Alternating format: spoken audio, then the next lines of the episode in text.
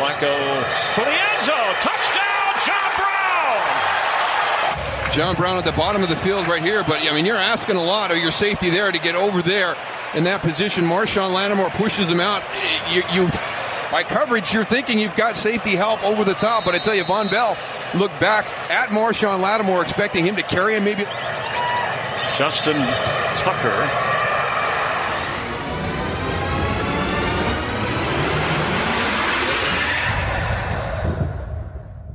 Esse podcast faz parte do site Fambonanet. Acesse fambonanet.com.br.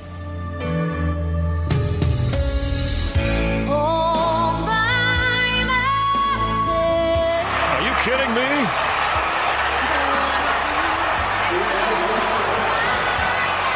The first miss in his career. anymore. Hard to be sure. Sometimes I feel so insecure. É, amiguinhos. Felizmente a vida tem que continuar, né? Estamos começando mais um episódio da Casa do Corvo. Eu sou o Cleverton Liares e estou aqui com o Giba Pérez. Bom dia na melhor das circunstâncias, Giba.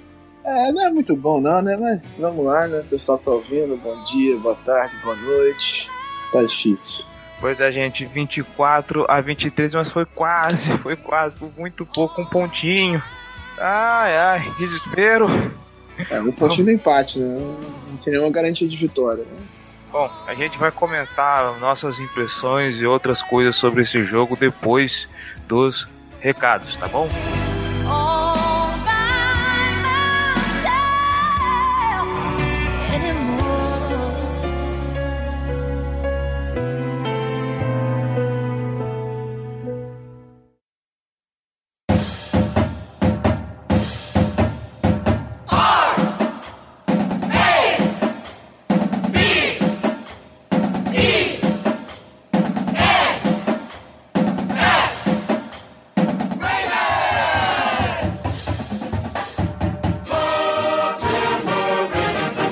Recados rápidos, galera. É o seguinte: você que está escutando a Casa do Corvo, eu sei que você gosta desse conteúdo, você gosta do nosso trabalho, quer ajudar ele a crescer, quer ajudar ele a melhorar, quer ver coisas novas acontecendo aqui.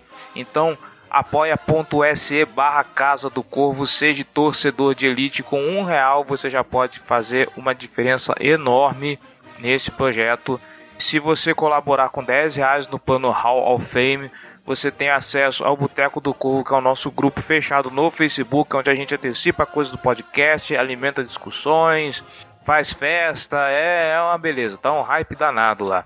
Por acaso você acha o apoia-se muito complicado, você pode ajudar a gente também através do PicPay picpay.me barra Casa do Corvo. Se você não tiver cadastro ainda, faça o cadastro com o código que está no post desse episódio e você ganha 10 reais de cashback, tá bom?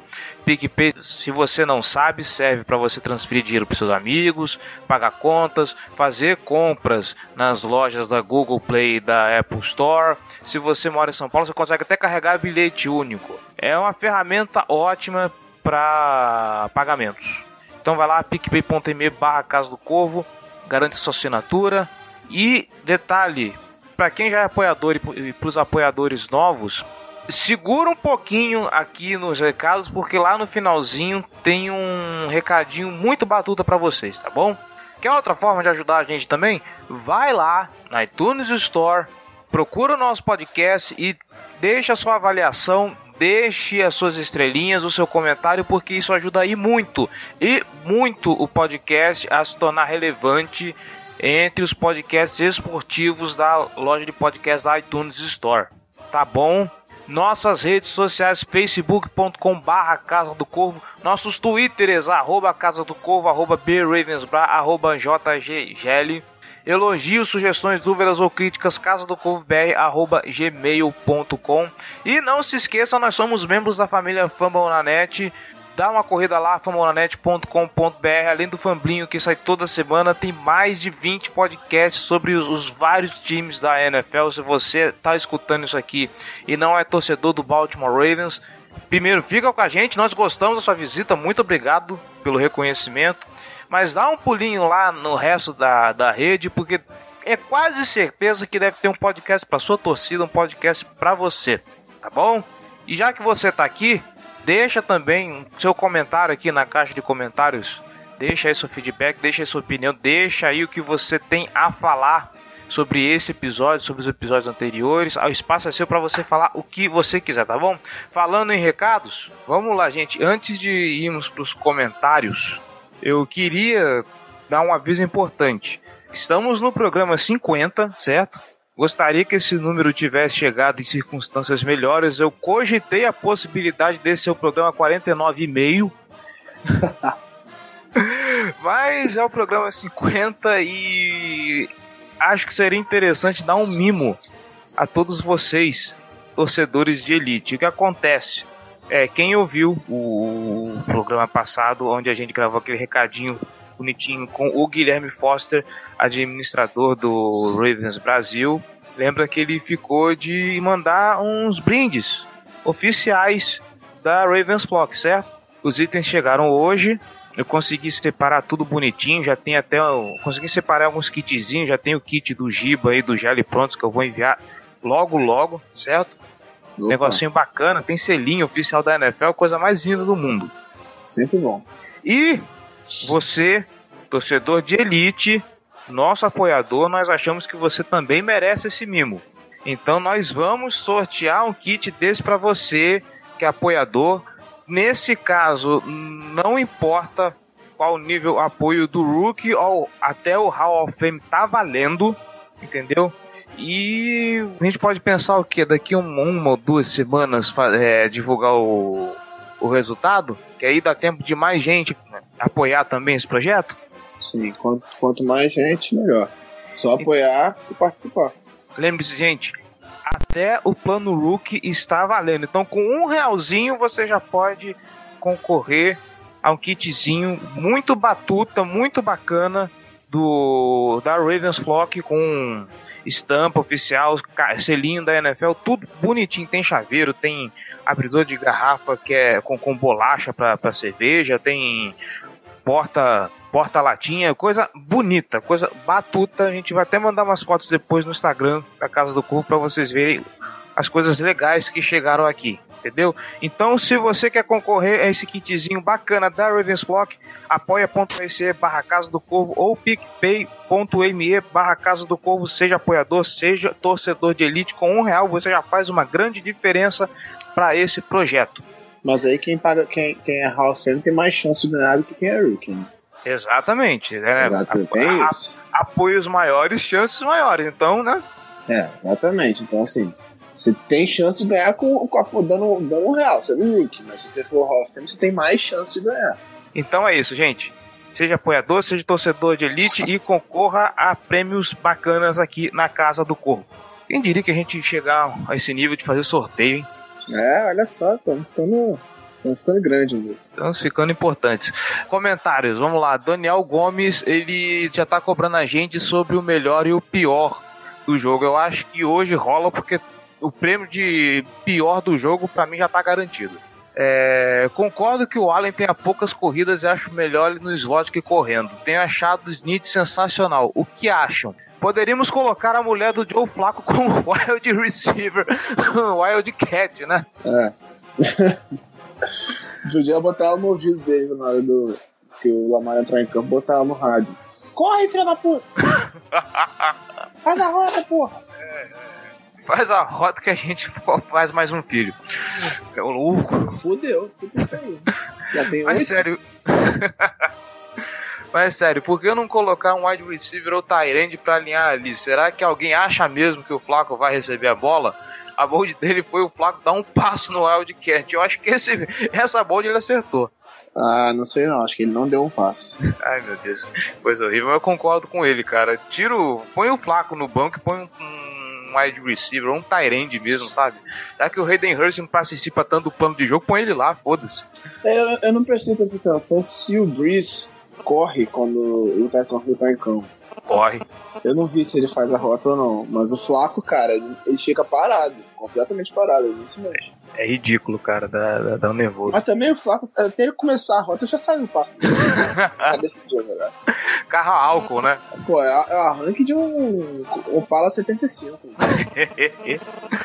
O Ronan Freitas também deixa um recado. Dessa vez foi lá no Boteco do Corvo, porque ele trocou uma pergunta por um recado. É, perdemos, mas na minha opinião perdemos bem. Jogamos contra um time muito bom e fizemos um jogo muito bom. Perdemos em um lance de azar inacreditável, mas o otimismo continua, pelo menos por aqui. Um jogaço com dois timaços, veremos vocês no Super Bowl, Saints, e vai ter revanche.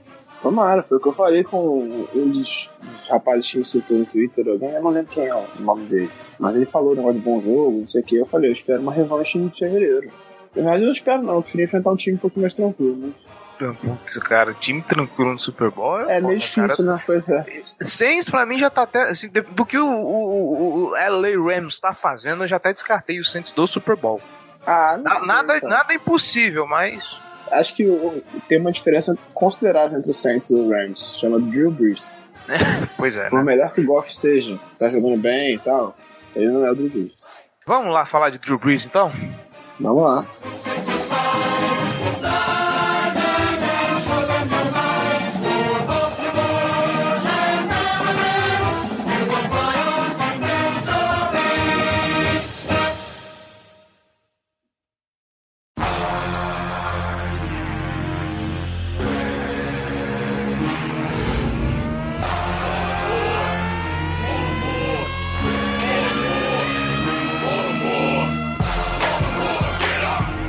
Quero começar falando sobre a defesa do Baltimore Ravens, mas não a parte boa, a parte ruim. A gente tava com uma expectativa, né? Com o, o Jimmy Smith em campo, o Brandon Carr fazendo uma temporada em cima da média do outro lado não ia prejudicar tanto, então a gente tava contando, putz, Jimmy Smith tá, tá de volta, vai fazer um bom jogo. O que que aconteceu com o Jimmy Smith nesse jogo, gente? Tivemos seis faltas para 52 jardas. Eu tenho quase certeza que dessas seis, quatro foram dele. Sim, ele fez duas faltas muito importantes. Uma delas ressuscitou um, um drive de touchdown do, do Saints, que, é, se eu não me engano, já estava indo para a quarta descida, ou estava indo para a terceira descida, e ele fez uma falta dentro da endzone que virou uma primeira descida de novo. Ele teve uma, uma interferência, de- pelo menos duas interferências de passe, se eu não me engano, também, que deram nossos grandes pro Saints. Sem contar os passos que ele deixou, é, permitiu a recepção, touchdown em cima dele. Então, assim, é, o- a partida do Jimmy foi muito ruim ao ponto dele ter sido pior que o Brandon Carr. Que o Brandon Carr tá fazendo um bom começo da temporada, diga-se de passagem. Eu venho falando isso desde os primeiros jogos. Ele está jogando bem, ele tá merecendo a titularidade, não tão mais. Não diria que estão botando ele titular só para manter a sequência, ele tá merecendo ser titular ao lado do Humphrey. Ele tá jogando bem. Você tirar ele do time num momento como esse é burrice, tá? Porque uma coisa é você tirar um cara do time que ele não tá rendendo. E aí botar o titular que é melhor do que ele. Mas se ele tá jogando bem, deixa ele no time. Enquanto ele estiver jogando bem, deixa ele jogar.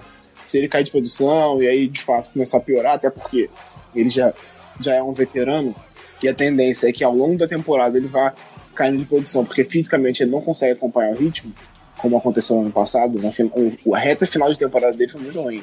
Provavelmente porque ele jogou todos os snaps de todos os jogos, porque enquanto no começo de temporada o Humphrey era calor, o time foi cuidadoso com ele, depois que o Jimmy Smith machucou, era só Humphrey e Carr. Já não tinha mais o Jimmy Smith, então ele jogou quase todos os snaps. E aí, ao longo da temporada, ele foi piorando o desempenho dele. Mas o desempenho do Jimmy Smith foi preocupante, bastante preocupante, e assim, o, Saints conseguiu explorar tudo que tinha em cima dele. Eu até falei antes do jogo no Twitter que eu acho que o mais certo era botar o Jimmy Smith de sombra do Michael Thomas. Porque eles são caras grandes e com características parecidas. Eu acho que o Jimmy Smith conseguiria, eu achei, ele conseguiria é, marcar bem o Michael Thomas e, e limitar a ação dele no jogo. E me, me enganei. O Michael Thomas fez tudo em cima dele. E o Michael Thomas, diga de passagem, nem fez aquela partida, né? Porque é. ele, fez, ele, ele, tomou uns drops miseráveis também nesse jogo. É, ele teve, um, acho que um drop miserável, mas ele foi limitado em boa parte do jogo. Ele não conseguiu ser aquele cara, porque o Michael Thomas não é aquele cara de 3 recepções, 150 jardas. Ele é aquele cara de 15 recepções, 150 jardas. Ele recebe muitas bolas o tempo todo. Ele recebe bola o tempo todo. Breeze joga a bola para ele o tempo todo. E não foi o que aconteceu nesse jogo. Esse jogo o Saints no chão. Com Alvin Kamara, com Tyson Hill. E assim, o, o, jogo aéreo foi uma coisa complementar nesse jogo. Pra você ter noção, o Breeze teve menos jardas de passe do que o Flávio. O rating dele foi melhor, mas ele teve menos jardas, porque ele passou menos. Ele teve menos tentativas de passe, menos passos completos e menos jardas. 22 de 30 para 212 jardas do Drew Brees contra 23 de 39 do Flaco para 279 jardas. Eu confesso que no primeiro, quando fechou o primeiro tempo, eu tava achando que eu ia acertar minha bold, hein? Qual era o seu bold? Era Drew Brees com menos de, de com menos 150 jardas. Fechou o primeiro tempo com 98. Ah, mas aí, pô, com dois quartos ainda ele passou disso. É, não, não, mas é Drew Brees ainda, né? Esse cara é. tira coisas da, da, da, cartola que é inacreditável. A minha bold eu passei perto, só faltavam dois touchdowns. pois é, né? Mas aí fica a preocupação, cara, porque com o, o, o Jimmy Smith jogando o, o, o jeito que jogou, o, o, Brandon Carr você já levantou a bola, que ao longo da temporada a tendência do, do, desempenho dele é cair. Como é que fica o nosso corpo Sim, de não, corners, né, cara? Não dá para contar só com o Marlon Humphrey. A tendência dele desempenhar é cair se ele jogar todos os snaps, como aconteceu no ano passado. O que não estava acontecendo nesse ano quando o Jimmy Smith jogou. Depois que o Jimmy Smith voltou, o Carr, o Humphrey e o Jimmy Smith estavam revezando. Cada um tinha 30 snaps, 40 snaps por jogo. O que faz com que o Carr consiga se manter fisicamente melhor do que ele estava se mantendo na última temporada, que ele teve que jogar todos os snaps em todos os jogos. Entendeu? É, esse é o ponto. A gente precisa que tenha o Humphrey também para conseguir fazer esse revezamento e manter todo mundo bem. E o Jimmy Smith precisa melhorar também, porque é difícil. Jogando do jeito que ele jogou esse jogo, fica bem difícil. E aproveitando que você tocou no assunto jogo corrido, vamos lá.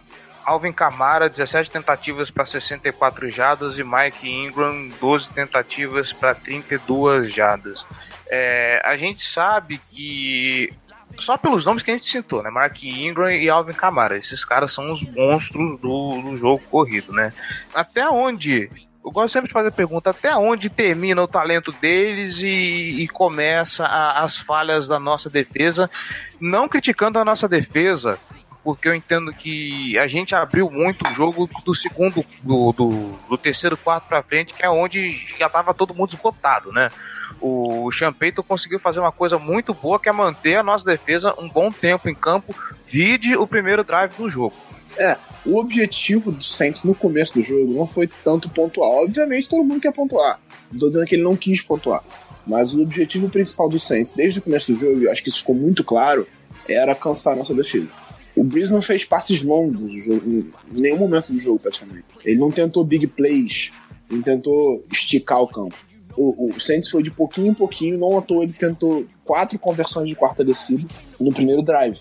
Ele foi de pouquinho em pouquinho para deixar bastante tempo a nossa defesa em campo, cansar bem a nossa defesa, para no final ele conseguir explorar ela. E foi, e assim, a estratégia deu muito certo. O jogo corrido do Saints entrou, assim, com o Camara, eu diria que ele entrou mais pro final. No final, a gente já não conseguia mais parar o Camara porque a uhum. defesa estava muito cansada. Mas quem fez a diferença no jogo corrido foi o segundo corredor do, do Saints, o Tyson Hill. Ele correu 35 jardas em 6 tentativas.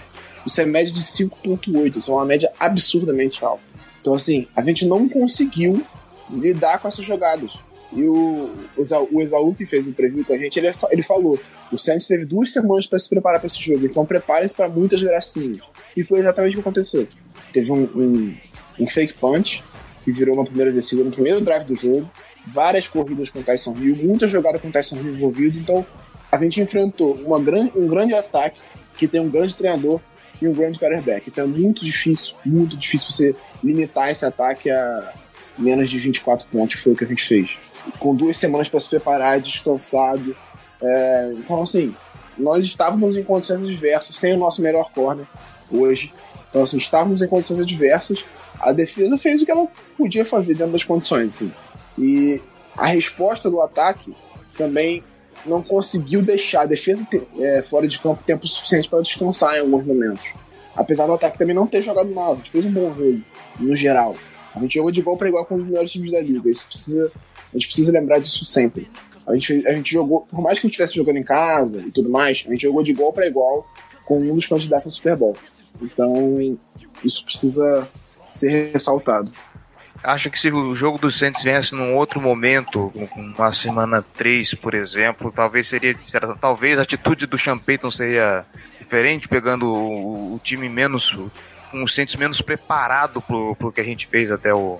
Eu acho que talvez ele não tendo tanto tempo para preparar uma estratégia, estudando tanto o Baltimore, porque, obviamente, ele passou do, do dia seguinte ao, ao jogo anterior até a véspera do jogo estudando o Ravens. Ele assistiu o, jogo, o nosso jogo contra o, Titans. Então ele preparou a estratégia dele muito bem, ele executou ela muito bem. Tanto o Sean Payton quanto o Drew Brees e, e, todo, e todo mundo. Assim. O, Saints, o Saints executou o jogo dele muito bem. E ainda assim, você para pra pensar, eles tiveram lances específicos que foram muito decisivos pro jogo. Né?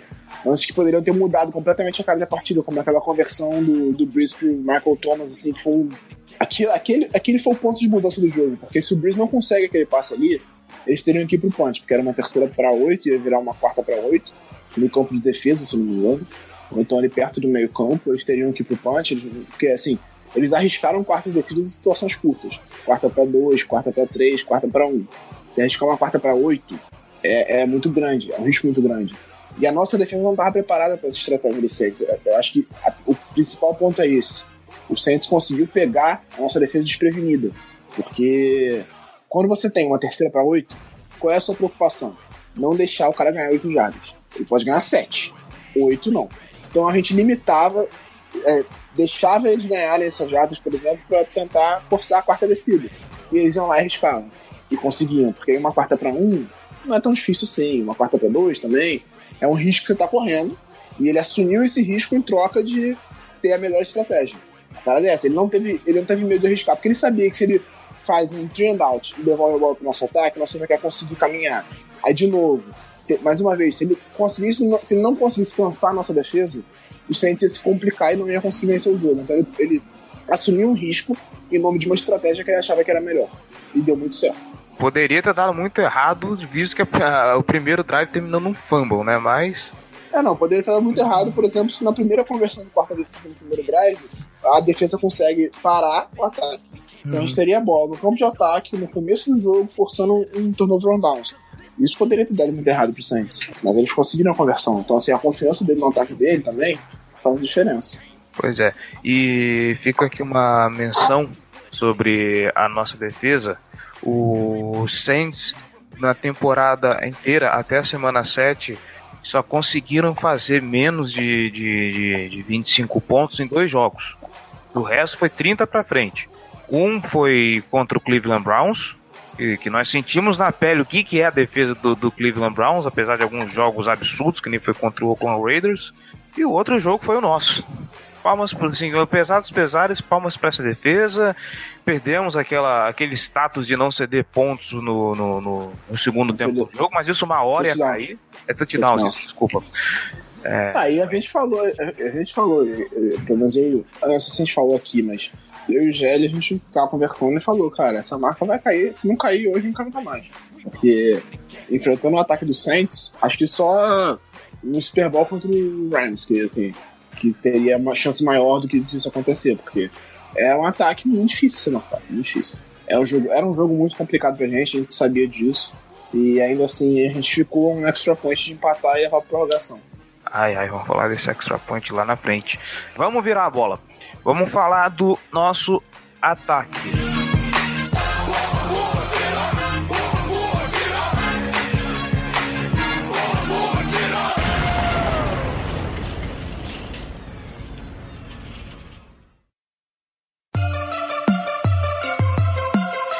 And purple, black and purple, black and purple, black and purple. Black and purple, black and purple, black and purple, black and purple. Eu quero começar falando sobre o, o Hayden Hurst. Ele tá voltando de lesão, eu entendo, tem gente pegando no, no, no pé dele, né, Giba? Sim. É. de- eu vou falar isso aqui pro pessoal que me segue e tudo mais. Descartem as coisas que eu falo durante o jogo. eu estou descontrolado no jogo. Eu não estou pensando no que eu tô falando, eu sou só falando. Então, assim, eu não, eu não considero Redemption Bust. Eu só estava com raiva. Mas. Vamos lá. É, ainda ele tá esquentando ou é falta do, de, de colocar ele no, no planejamento de jogo? Porque, vamos lá, na pré-temporada, não que pré-temporada seja lá aquele parâmetro, mas a gente lembra dele mais envolvido, a gente até brincava, eu mesmo brinquei muito que eu chipava ele com o Lamar Jackson, porque o, a química entre os dois era muito boa. Ele tá voltando agora e parece que ainda não, não engrenou, não- a bola tá chegando pouco nele. E aí o defeito é ele, o defeito é o, é o Morning Wag. o que acontece com essa escolha nós de, de primeira rodada? Eu acho que tem vários fatores nisso e a lesão é um dos principais, obviamente.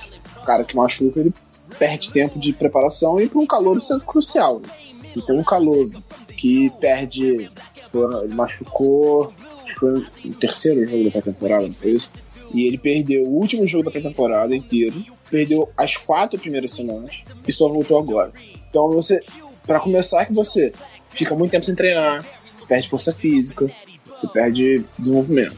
E aí você volta, você tem um time encaixado, você tem três caras na sua posição jogando bem, porque o Max Williams está jogando bem, o Nick Boyle, dentro das condições dele, em termos de proteção, tá jogando muito bem também, e o outro calor tá jogando muito bem.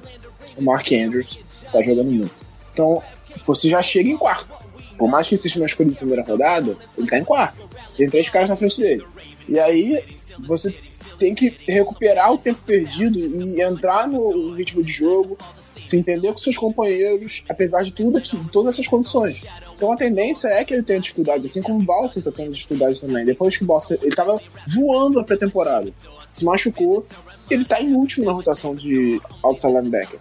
O Willie Henry ele voltou, jogou 20 snaps, machucou e tá fora da temporada agora. A lesão, ela pesa demais no desenvolvimento do jogador, especialmente o jogador jovem. O cara que é veterano, ele consegue voltar com o prestígio que ele tem, né? Obviamente, e, e se, e se continuar no, no- Alguns não, mas no geral ele consegue continuar jogando bem. Porque já, o cara já tem experiência de não sei quantas temporadas nas costas. Então ele consegue voltar bem. Mas pro calor, que precisa se desenvolver, precisa conhecer os companheiros, é muito difícil. E aí você pega um cara que joga numa posição também que é né, naturalmente demorada para se desenvolver. Os Tyrands costumam ter dificuldade. Você vê o J. Howard ano passado e tudo mais. O Tyrant costuma ter alguma dificuldade para entrar no jogo. Especialmente esses Tyrands que, que são completos. Caras que não são só recepção, eles bloqueiam também. Então é uma soma de fatores que faz com que ele esteja um pouco distante ainda do, do que é o ritmo dos outros jogadores. Isso quer dizer que ele é um bust? Não, ainda não. Não dá para afirmar isso agora. É muito cedo para você falar isso. Mas é, eu acho que a tendência. Eu não espero muita coisa dele essa temporada, pra ser sincero. Acho que talvez mais pra reta final da temporada ele consiga melhorar. Mas não sei se, como o Tyrande, perdendo quatro semanas e tendo três jogadores jogando bem na posição dele, talvez ele não, não renda ainda esse ano. É, ainda mais que ele tá chegando. Caiu, meio que caiu de paraquedas na, na temporada. Ainda mais porque né? o Mark Andrews tá jogando muito bem. É, ainda tem Mark Andrews. Tem muito analista falando de que é, tá acontecendo aquela situação que aconteceu com o Dennis Pita do, do, do Tyrande 2 se- acabar sendo melhor que, que, que, a, o que seria o principal Tyrande da equipe, né? Eu acho pouco cedo esse tipo de análise. É, assim, a temporada de calor do Mark Andrews é melhor, obviamente. Assim, ele tem mais jogos, ele tá. Ele fez a pré-temporada quase toda. Ele teve lesão também, mas assim, ele teve lesão durante a pré-temporada, ele perdeu muito treino. Mas ali na reta final ele se recuperou, conseguiu jogar e começou a temporada jogando e jogando bem. Acho que o principal problema do Andrews, quando a gente fala em tempo de jogo, são os bloqueios. Então ele acaba ficando fora de campo muito tempo porque ele não bloqueia bem. Apesar de ele ter feito alguns bloqueios decisivos, principalmente nesse jogo, aquela recepção de 56 jardas do John Brown, ele fez um bloqueio maravilhoso, que, assim, que possibilitou ah, a jogada se estender. Mas ele não, não bloqueia bem, principalmente pra corrida. Teve, teve uma corrida pra touchdown, acho que foi no jogo contra o Bills, ou no jogo. Em outro, num jogo de começo de temporada, acho que foi contra o Bills. Que ele segurou, não foi contra o, o Steelers, lá. primeiro touchdown, ele segurou o cara, mas assim, descaradamente. A arbitragem não marcou, mas ele segurou muito claro. Assim. Ele, ele não bloqueia bem. Esse é o ponto dele. E é por isso que ele pode perder tempo de jogo em relação ao Hurst. Mas se ele melhorar nesse ponto, não tem porquê. E ele, como, como recebendo passes, ele é um playmaker decisivo. Vídeo alguns lances muito bons que ele aprontou durante Como touchdown. A... Uhum, exatamente. Saindo dos Tyrants, eu tô vendo os números aqui do, dos recebedores agora. Eu, eu tô impressionado em ver que o John Brown bateu a marca das 100 jardas nesse jogo. Eu achei que ele tinha 134. Isso, 134, é, teve... né? Isso. Ele teve uma recepção só para 56 jardas, né? Então, uhum. É difícil que ele não batesse 100, 100 jardas. Ele já tinha mais 30 naquela hora. Sim. Ele tinha feito. Não, ele tinha 17 e teve uma recepção para 56, eu acho. Acho que era isso. Uhum. Foi a terceira recepção dele no jogo. E aí depois no segundo tempo ele ficou um tempo sem tocar na bola. E aí logo depois ele fez mais, uma recep... mais, mais umas duas recepções grandes e depois o touchdown. Foram seis recepções, se não me engano. E em contrapartida, o Michael Crabtree sete, e o... foram sete. Foram sete. Foram sete alvos e sete recepções. Sim. Ele recebeu e... todas as bolas que foram jogadas em direção a ele. Ele era um homem maravilhoso. Né? Coisa linda de Deus esse cara. Em compensação, os outros dois, o Michael Crabtree e o Willis Need, um tem, um, um tem 5 para 66 jardas e o outro tem 3 para 23 jardas. E diga-se de passagem, o, o, o Willis Need fez um jogo bem aquém do que eu esperava. É, eu é por isso, inclusive, que eu entrei naquela discussão contigo no dia do jogo mesmo. E revendo condensado, eu faço meia culpa aqui que talvez realmente a coisa não tenha sido tão ruim assim. De que esse ataque, por melhores peças que tenhamos, tá aí o Joe Flaco no top 5 de, de, de, de, jardas. de jardas. Aqui a gente tá com três recebedores aí que, corre, que correm o risco de bater as mil jardas. O John Brown, acho que com certeza chegar lá. Mas vamos lá. A gente tem esse ataque aí que apesar dos pesares está indo bem, tá indo bem, tá, tá, tá legal.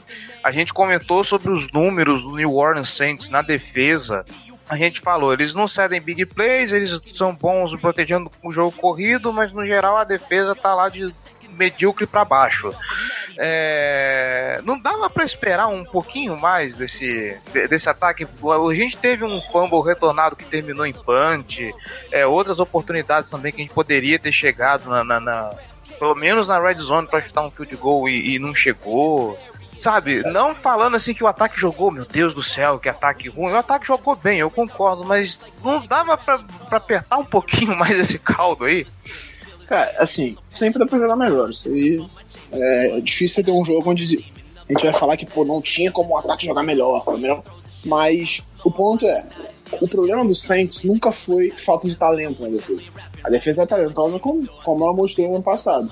Faltavam encaixes, faltavam algumas, algumas coisas que, que não estavam funcionando. Mas que, que eles mostraram nesse jogo. Assim. É, a defesa do Saints, e eu, eu, eu, perguntei isso pro e eu não consegui entender como uma defesa que torna, torna o time adversário monotemático não consegue impedir as pontuações. Porque a gente não consegue correr com a bola. É muito difícil correr com a bola contra eles. A gente teve 78 jardas corridas. Que isso, isso foi maior do que a média deles já recebido na temporada correndo com a bola. Então, é um time difícil de se jogar também, nesse outro lado da bola. E apesar disso, a gente conseguiu avançar bem com a bola pelo alto o John Brown fez uma partida muito boa, 134 jardas, 7 recepções. Tudo que foi lançado no Justin ele pegou. O Crabtree fez uma recepção maravilhosa em cima do, do que não é fácil e ser marcado pelo, pelo, pelo. Normalmente ele fecha um lado do campo, então você limita o seu playbook para não jogar na direção dele. A gente até jogou em vários momentos e conseguiu criar coisas, aquele último passe do, do, do Flaco no, no, no Two Minute Drill pro John Brown dentro da endzone, a queimada que ele dá no Marshall Lattimore é, é muito bonita. Exatamente. E, assim, foi um erro de marcação do Saints grande, né? E, mas o, a, o ponto é esse, eu acho que a gente não conseguiu correr com a bola, o nosso ataque pesa demais. A gente sente muita falta disso. Porque assim, tirando o John Brown, o nosso maior playmaker é o Alex Collins. Só que para isso você precisa abrir espaço. A gente perdeu demais as trincheiras para isso. Demais. O jogo dele, o jogo foi ganho pelo Saints nas linhas. Tanto a linha defensiva quanto a linha ofensiva deles jogou melhor do que as nossas linhas. A defesa deles até demorou para conseguir, e aí no final, com a defesa avançada, eles conseguiram abrir muito espaço pro Camara. É, eles até, eu acho que foi até um erro do Sean Payton isso. No último drive que eles tiveram antes da nossa posse final, é, eles passaram as últimas duas vezes para tentar conseguir first down antes de chutar o punch, antes de chutar o goal, que botou o jogo de 24 a, a 17. 17. E foram dois passes incompletos. Por que, não, por que ele não correu? Porque as coisas estavam funcionando. A defesa estava cansada. Ele estava conseguindo abrir espaço para o Camara correr. Acho que esse jogo foi ganho pelo Saints nas linhas. E a linha defensiva do Saints é muito boa. Você estava enfrentando o Cameron Jordan sendo bloqueado pelo calor. Quem estava bloqueando o Cameron Jordan era o Ronald Brown Jr. Ele até que deu conta do recado, ele não teve tantos problemas assim. O Flaco foi sacado só uma vez e a pressão veio do outro lado, em cima do Ronnie Stanley. Ele deu conta do recado, mas assim, é uma defesa que não dá espaço para as corridas. E isso complica demais. Sobre a OL, há quem diga que a, a linha teve, um, teve algum ganho com Bradley Boseman e Orlando Brown. Eu não achei tanta diferença. Não, assim, né? Eu não acho também não. Acho que ela segurou bem a onda. Eu esperava que fosse pior. O, o Flaco só foi ser sacado ali no final do terceiro quarto, quase. Então, assim, é, ele só foi tomar pressão mesmo ali, ali naquela, na reta final do jogo. A gente quase não, não cedeu pressões. Eu, eu lembro de ver um dos setoristas que eu sigo, porque eu sigo setoristas de vários times para estar por dentro do que está acontecendo. Eu lembro de um setorista do Saints falando: o pass rush do Saints não existe. Porque a gente conseguiu limitar bem esse, esse ponto. Assim. O Flaco teve tempo no pouco de passar agora. E considerando que a gente tinha uma linha ofensiva com dois desfalques, a gente não tinha nem o Rush, nem o, nem o Alex Lewis, com dois calouros ainda jogando nas, nas posições deles, eu acho que foi um desempenho bem, bem aceitável, eu diria. Voltando, e aceitável para bom. Voltando o Hurst, acho que dá para tirar o Bozeman e colocar ele lá no lugar e deixar o. o ah, se o Alex, se o Alex Lewis não tiver condição mesmo, não tem porquê fazer diferente. Agora, se ele tiver condição, eu não sei se será feito. Eu acho que depende do, do que o, o Ravens esperava do Val Bryan que ele entregou nesse jogo, entendeu? Eu acho que ele, ele fez uma atuação decente, considerando que ele estava encarando o Cameron Jordan, não é qualquer um. E... Porra, bicho. Pois é. Então, assim, ele estava encarando o Cameron Jordan e ele deu conta do recado, ele mostrou que ele tem possibilidade. Mas o problema do, do Randall Von Jr., eu acho que ele teria mais problemas, por exemplo, em marcar o, o Von Miller do que o Cameron Jordan, entendeu? Porque o estilo, assim, não que o Cameron Jordan seja só força, mas ele na força, ele consegue segurar um. Senão, acho muito difícil você fazer um bull rush em cima do, do Orlando Brown Jr., entendeu? Aquele empurrando ele para trás. Você tem que ganhar ele na velocidade. E esse é o ponto. Porque assim, é, é, ele, ele não tem essa velocidade, ele não vai conseguir igualar. A parada é que o cara vai levar uma, uma hora e meia pra dar a volta nele. Porque ele é muito grande. É uma montanha ali. Então, assim, eu acho que vale você esperar um pouquinho com ele, preparar ele melhor, porque ele pode ser o futuro da franquia não jogar ele pra se queimar assim logo de cara, entendeu? De acordo, de acordo. É, só a título de nota, né? Nós, temos o, o, quinquagésimo, o, o quingentésimo touchdown do, do Drew Brees. Eu não consigo ficar nervoso com o Drew Brees nesse jogo, cara. Aliás, não consegui ficar nem nervoso com as coisas que aconteceram nesse jogo, diga de passagem. Ah, eu fiquei com raiva do Drew Brees pelo que ele passa. Ah, não, eu não consigo, cara. É, o Drew Brees, sabe? Qualquer outro ah, quarterback não... ali, sabe? Eu, eu admiro ele pra caralho. Então. Eu admiro ele muito, eu acho ele um grande quarterback, gosto muito dele. Ah, cara, porra, pro inferno. Aquele passe de Michael Thomas, porra, vai que o diabo te carregue, pelo amor de é. Deus. Eu tava comemorando já, pô, era um sec e, pô, vai entrar o um ataque de volta, a gente vai conseguir manter a liderança. Pum. Aí ele dá o passo na conta, pô, ele tá, desanimou tudo. Ah, já era. Eu Aquele que passe ali mudou completamente o jogo. Estava na frente, se eu não me engano, tava 17 a 14 naquele momento ainda. E aí ele acerta aquele passe e o Saints consegue um touchdown no final da jogada. Aí foi tudo pra lá abaixo. É, eu acho que eu ficava com mais raiva quando a bola ia pro Ben Watson do que, do que com, com esse negócio aí. Aí era óbvio que a gente tomou um touchdown dele, né? Ah, claro, né? A lei do ex, sempre.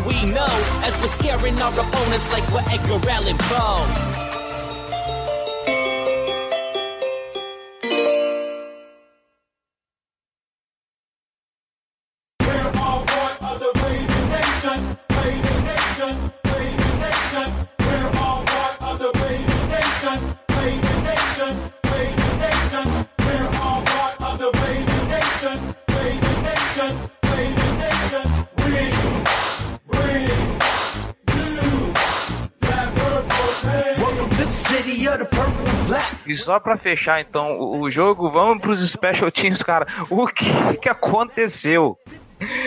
Ai, meu Deus do céu. Então, assim, a gente sabe que marcas não, não duram para sempre. Não dá para esperar que o cara seja perfeito durante toda a carreira. Uma hora, uma hora a pessoa vacila, mas tinha que ser, tinha que ser domingo, cara.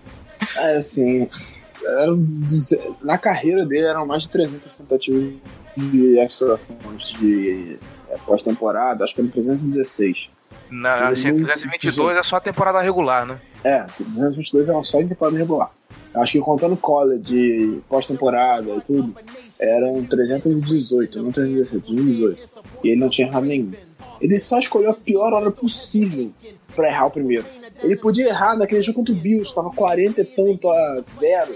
Aí, pô, beleza, errou extra point, ah, é piada.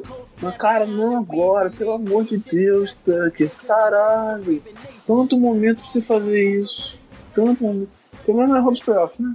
Se fosse playoff, aí era pra matar ele mesmo. Né? Se fosse no playoff, ia virar dedo no cu e gritaria dentro, dentro de, de... Olha, dentro do estádio. Olha linguajar. Mas, cara, sim, foi uma, a sensação daquele, daquele momento foi bizarra. Porque eu já tava pensando assim, caralho, 24 segundos pro Breeze, fudeu, ele vai conseguir 60 jardas aí, chutar de gol. Aí eu olho, tá a bola indo pra fora, eu falei, caralho. Assim, eu fiquei. Eu tô incrédulo, eu ainda não acredito que isso aconteceu. Acho que eu vou acordar e o Tucker vai ter acertado, a gente vai ter perdido na, na, na prorrogação. Mas não, não acredito. Não, mas pela cara do Tucker, nem ele tá acreditando até agora também. Não, ele falou que na, na hora que ele viu a bola indo pra fora, ele não acreditou. E aí falou que ia deixar doer um pouco, algumas horas, e depois ia trabalhar duro pra superar isso. Eu, eu, o meu medo principal é como isso vai afetar a confiança dele, entendeu? Porque assim, é perder o jogo, beleza, a gente tá em condição de ganhar a divisão ainda. Seria melhor se a gente tivesse ganhado, obviamente. A gente estaria 5-2, estaria na liderança da divisão, porque eu, como eu disse, quando você me perguntou para quem ia torcer, eu falei, o Bengals vai ser o Bengals. Ele vai cair de produção, ele não vai conseguir manter esse nível de atuação. Não deu outro, tá aí. Já perdeu a liderança da divisão pros times de folga. Mas aí, porra, cara, é o, o, o cliente maior do Pittsburgh Steelers e o Kansas City Chiefs. Né? Por enquanto eu não considero esse parâmetro. É, mas assim, é o cliente maior do Pittsburgh Steelers. É, a gente viu o que, que o Steelers estava entregando antes. É. Aí tu perde pra dentro de casa. A gente, a gente, a gente que tá, não é pô, nenhum Los Angeles Rams, não é nenhum Kansas City Chiefs, conseguiu ganhar dos Steelers lá dentro sem passar muito sufoco. É pior que os Steelers ganharam no Paul Brown, né, cara? Eu te esqueci. Eles ganharam, é, eles ganharam em Cincinnati, cara. Ganharam em Cincinnati. Vai ser freguês assim, porra. Puta que é, pariu.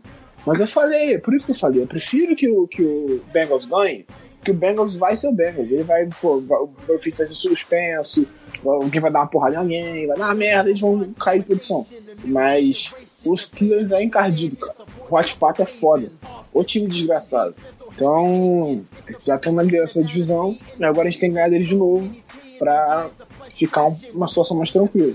Eu espero que o Bay, tirando a Tanta Falcons, o Bay promete ser mais tranquilo pra gente, né? Porque o, a, a mágica dos Bucks acabou, o, o Raiders, o, o, John Gruden abriu uma empresa de demolição lá dentro. É, os, jogos, os, jogos, de visão são em casa, esperamos é, que seja mais tranquilo. Eu acho que até o Atlanta Falcons é perfeitamente ganhável com os desfalques que eles têm, cara. Eles perderam muita gente importante. Pô, tu não tem Devonta Freeman, tu não tem Keanu Neal, tu não tem o Dion Jones. São todas lesões assim, cruciais demais pro Falcons. Eles estão sofrendo por causa disso. Eles estão até 3-4 agora, deram uma recuperada, mas vocês estavam 1-4 sofrendo demais por causa das suas lesões. Então, a defesa do, do, do Falcons está sofrendo muito por causa das suas lesões. Muito. Então, eu acho que é um jogo ganhável lá dentro. Enfrentar eles lá não vai ser fácil, obviamente. É, é um grande time, principalmente um grande ataque. Mas é um jogo perfeitamente ganhável pra gente. Dá para ganhar.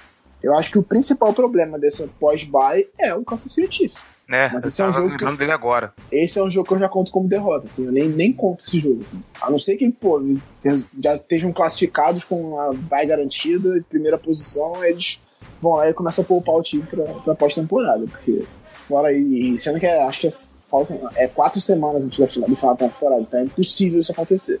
É contar com o ataque brilhar pra caralho, né? Já que a defesa. A, a defesa nossa, aliás, brilhar pra caralho nesse jogo, né? Nossa, teria uma partida inspiradíssima da nossa defesa. E do nosso ataque também, assim. Nunca a, a defesa do Chiefs é o grande problema do time. Tem deixado, dado muito espaço para os adversários, os adversários conseguem caminhar. Então, assim, eu acho que nosso ataque vai ter até um bom desempenho, mas eu não sei se a nossa defesa vai conseguir segurar. Esperar é torcer para que a mágica do Mahomes passe até lá. Se é que é uma coisa passageira, né? A gente não sabe, né? Primeira temporada dele como titular. Eu acho que não, eu acho que é o futuro da liga. Porque, vamos ver, vamos ver. Porque eu, eu, eu, eu, dizem que eu só erro, né? Eu já dizia que ele era o melhor quarterback daquela classe. Não é. só eu, né? Muita gente falava, mas. Mas sei lá, eu, assim, eu acho que se for pra, pra, pra avacalhar, vai avacalhar no segundo ano, no terceiro ele volta o. É, eu acho que. A que a gente tá vendo. É, eu, eu acho que, tipo, o segundo ano como titular vai ser a parte mais difícil. Sim. O primeiro ano ainda não tape, pô, ele é muito surpreendente, é muito difícil você marcar ele, porque o cara faz passo esquerdo às vezes, então a luta. Mas eu acho que talvez ele sofra um pouco mais ano que vem, e, e, mas, assim, tendo o Andy Reid, Andy Reid ali com ele, e ele fazendo as leituras que ele faz, ele faz, ele tem feito leituras muito interessantes durante o jogo, e acho que foi o Andy Reid mesmo que falou que ele faz as leituras, ele sai na, na lateral e conversa com o Andy Reid, fala o que, que ele enxergou dentro do campo e eles adaptam as jogadas assim. Então, assim, ele é um jogador muito inteligente também. Mas isso é para um programa futuro. E viu outro bisco, ele faz passo para a esquerda.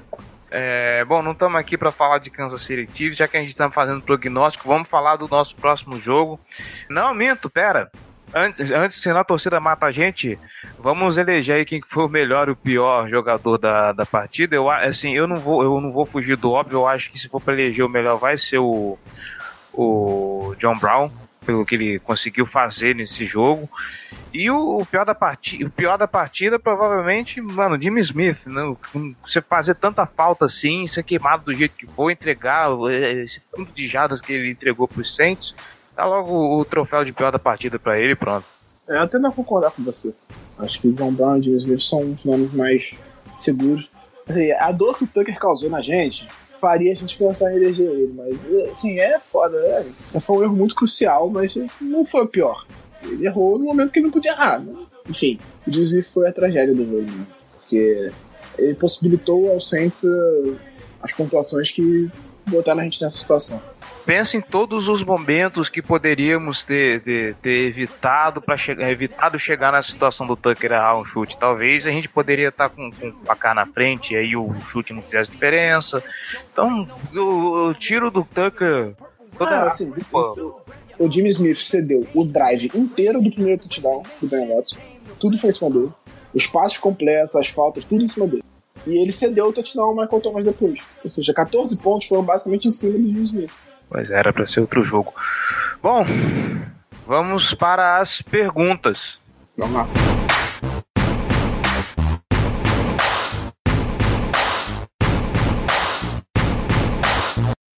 This football right here. We hung today. Follow me. On this back. That's what real linebackers do because we got each other. Run to the football today and let's knock somebody out. Y'all know what we do on three. One, two, three. Oh! Let's go. Let's go. Let's go. Let's go. Let's go. Let's go. Let's go. Let's go. I'm a Baltimore Raven.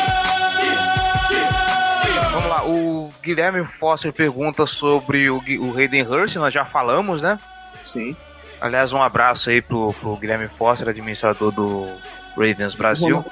Se mandar um abraço pro Hayden Hurst. É, Genival Cavalcante Júnior, depois desses primeiros jogos, dá para chutar se o Flaco renova ou não com os Ravens?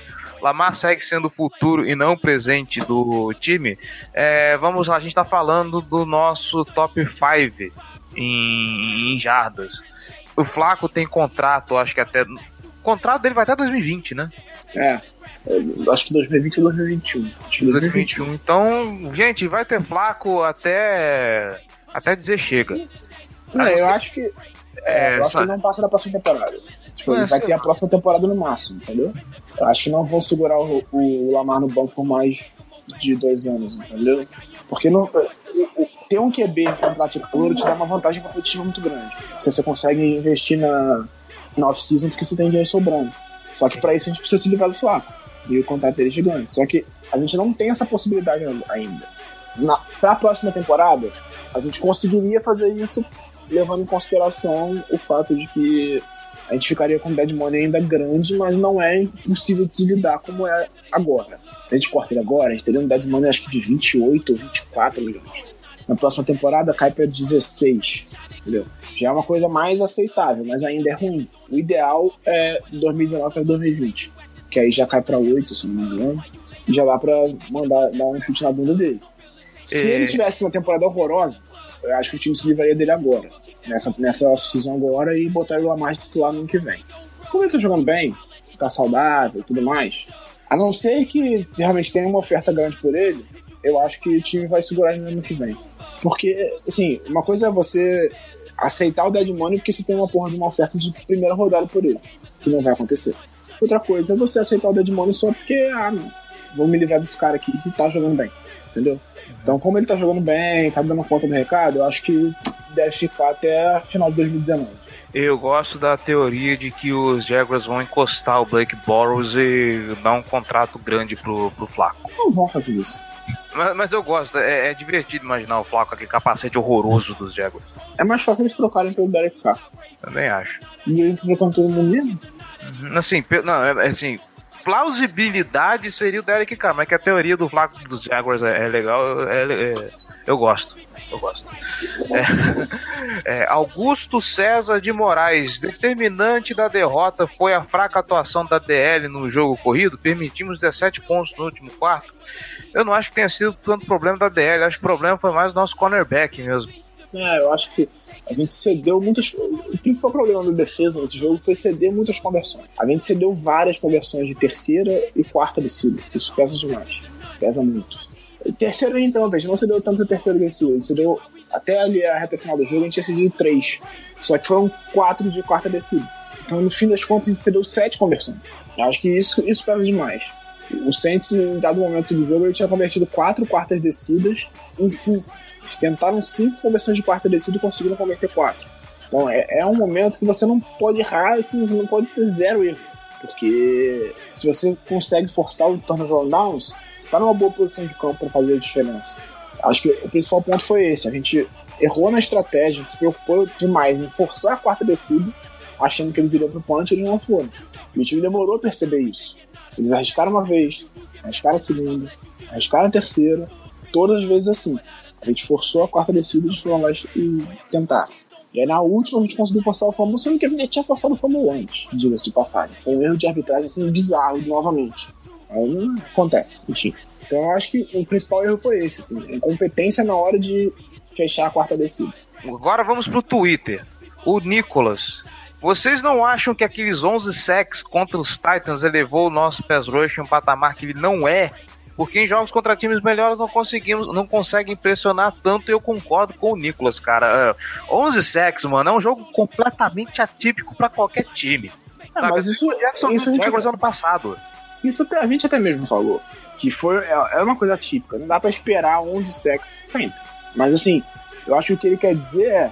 O fato de ter tido aquele jogo de 11 sacks fez com que a expectativa em cima do nosso pass rush fosse de algo melhor que não é. Porque não tem funcionado tão bem. E eu concordo, assim, funcionou muito bem naquele jogo especificamente por causa das blitz. O- O Martindale fez muitas blitz, vindo de vários lugares diferentes. E o, o Mariota ficou muito perdido com aquilo. Ele não sabia onde é que havia a pressão, então ele ficou ansioso, ele ficou desesperado e começou a tomar sec o tempo todo. Então, assim, o- a estratégia do Martindale naquele jogo funcionou muito bem, porque ele conseguiu confundir muito bem o Mariota e isso também foi causa dos secs, porque você via o Mariota ansioso para fazer os passes, então isso, isso influenciou nos passos dele também. Ele passou mal a bola por causa disso também e acabou segurando demais a bola em alguns momentos e que fez com que ele sofresse sucesso. Agora, o nosso pass rush funcionou razoavelmente nesse jogo. Assim, contra uma linha ofensiva muito forte, naturalmente a gente teve mais dificuldade. né? A gente conseguiu um sec ainda, mas eu concordo, eu concordo com, com o Nicolas de que o nosso pass rush não é aquilo que foi contra o Titans, nem perto daquilo. Falta alguma coisa ainda, o Suds é, é, ainda é o melhor desse, desse grupo, apesar do Zadarius Smith fazer uma boa temporada. E a parada é, o Saints soube limitar o nosso pass rush, porque a gente não conseguiu pressionar o Breeze, não foi porque ele teve 10 horas no pocket. O- a estratégia do Saints envolveu passes rápidos, curtos e corridas. Para quê? Para não deixar o Breeze no pocket. Porque você tem Cidade Smith, você tem Terrell Suggs. Então a ideia era justamente essa: não deixar o Breeze lá para tomar porrada. E mesmo assim a gente ainda teve alguns lampejos nesse jogo, né? Como aquele fumble que os juízes deram um passe incompleto. Né? Um momento ou outro a nossa defesa conseguiu encostar no, no Breeze, mas né? a gente não pode também falar que, meu Deus, que pass rush maravilhoso. Acho que muito é, pelo contrário. Teve um sack do Suns, teve um hit do Rodário Smith que forçou uma, um punch. Que eu até falei, cara, o rush precisa chegar no Breeze para atrapalhar, porque ele tem tempo no pocket. Era um drive especificamente, ele estava tendo bastante tempo no pocket. E aí no, era uma terceira descida, assim que eu falei isso, ele chegou e deu um hit no, Drew Brees e fez ele errar um passe. Vale mais vezes no jogo contra os Panthers, por favor. Pode deixar. Então, assim, eu acho que dentro do, das condições não foi uma atuação tão ruim do nosso hoje, mas de fato, né, não tem o patamar que mostrou no jogo contra o Titans. E para fechar, o Jonatas pergunta o que estamos achando do time de especialistas, o que pode mudar para melhorar. É, eu só queria fazer uma observação quanto ao Cyrus Jones, que para mim tem sido uma grata, é, grata surpresa como retornador, cara. Ele tá fazendo um, um, bom trabalho, levando em conta que a gente tinha dois caras que, que corriam o risco de, de fumble o Cyrus Jones, o Cyrus Jones está mostrando assim muita segurança carregando a bola e, e volta e meio ele consegue uns avanços muito bons, cara. Parabéns para ele. É, eu fiz a minha meia culpa já no programa passado, né? ou não. Acho que já fiz a minha meia culpa em relação ao Cyrus Jones, mas enfim, eu faço novamente. Tá se mostrando um cara seguro, tá tomando conta bem da bola, tá retornando bem. E era uma coisa que a gente não tinha com os outros dois retornadores que, que jogaram essa temporada. Tanto o Janaron Grant quanto o White, que eu defendi com unhas e dentes, tinham dificuldade segurando a bola. Sofriam fumbles e tudo mais. E também não conseguiram grandes retornos que fizessem que, beleza, a gente pode pensar em correr o risco porque ele está retornando bem. Não. O Sérgio Jones está se mostrando um cara seguro, retornando bem, porque no Patriots ele teve algumas dificuldades com isso também, em termos de fumbles e tudo mais. Uma surpresa, de fato, interessante. Eu acho que o principal problema do nosso time de especialistas, que foi a pergunta, né, no caso, é a proteção ao chute. A gente precisa melhorar essa proteção ao chute, porque já tivemos punts bloqueados, gols bloqueados, e nem foi o caso desse, desse extra point do Tucker, acho que foi mais um. Ele pegou mal na bola mesmo. Não é porque o chute muito. foi Deus, né? Ele não tava, não tava ventando muito, não tava nada anormal, assim. Ele pegou mal. Ele, não sei se o jeito que ele bateu na bola botou um efeito nela que, cara, aquela curva não é uma coisa comum, assim. Você não vê uma curva daquela no chute. Porque ele chutou, na hora que a bola saiu do pé dele, ele tava bem no meio do Y. Aí, assim, no meio do caminho, ela fez uma curva bizarra e saiu, assim. Então, Isso não é aquele chute no cadastro da bola, estilo que o Blair, o Blair Walsh fez contra o Seattle Seahawks? Eu não sei, é, teria que ver, eu não sei se teve um replay do, daquela câmera que fica focada na bola, se de fato o Sam Cook botou mal, porque a função do Sankuka é botar a bola para ele virada com o cadastro pra frente, não pra onde ele chuta. Aí eu não sei se ele posicionou mal a bola ou se foi só um erro do Tucker mesmo. Acontece, né? Ele também erra. Na hora mais inapropriada, mas ele erra, né? Infelizmente.